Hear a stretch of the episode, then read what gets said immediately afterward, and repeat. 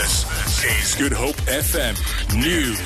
I never can say goodbye. Good morning. Police divers are expected to continue their search this morning for two men who went missing yesterday afternoon in separate incidents in the sea along the False Bay coast. At Mnandi Beach near Mitchell's Plain, an 18 year old man, or, or, rather an 18 year old male, went missing while swimming. Sisanda Nkoala reports. A spokesperson for the National Sea Rescue Institute, Craig Lambinon, says four teenagers from Guguletu had reportedly been swept out to sea by rip currents while swimming.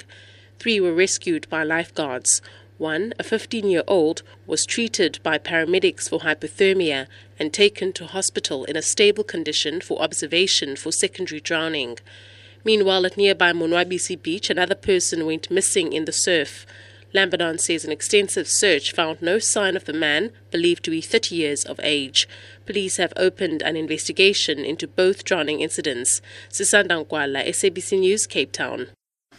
The Western Cape Minister of Community Safety, Dan Plato, has condemned the murder of Noluvo Swelindawo in the strongest possible terms. She was shot and killed over the weekend in Drift Sands near Khayelitsha, apparently for her lesbian lifestyle. Plato says there is no space in communities for violence, let alone the reported level of abuse, brutality, and injustice Swelindawo had been subjected to. He says everyone deserves to feel safe in their community and in their own home.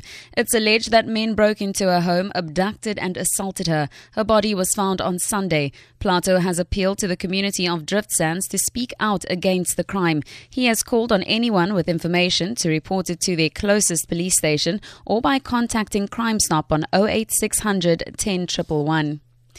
The Knysna Fire Department has had to extinguish at least 50 fires over the past week, allegedly started by arsonists. Fire Chief Clinton Manuel says they've noticed that children are deliberately starting the fires, which, which has severely impacted on their services at the Southern Cape town.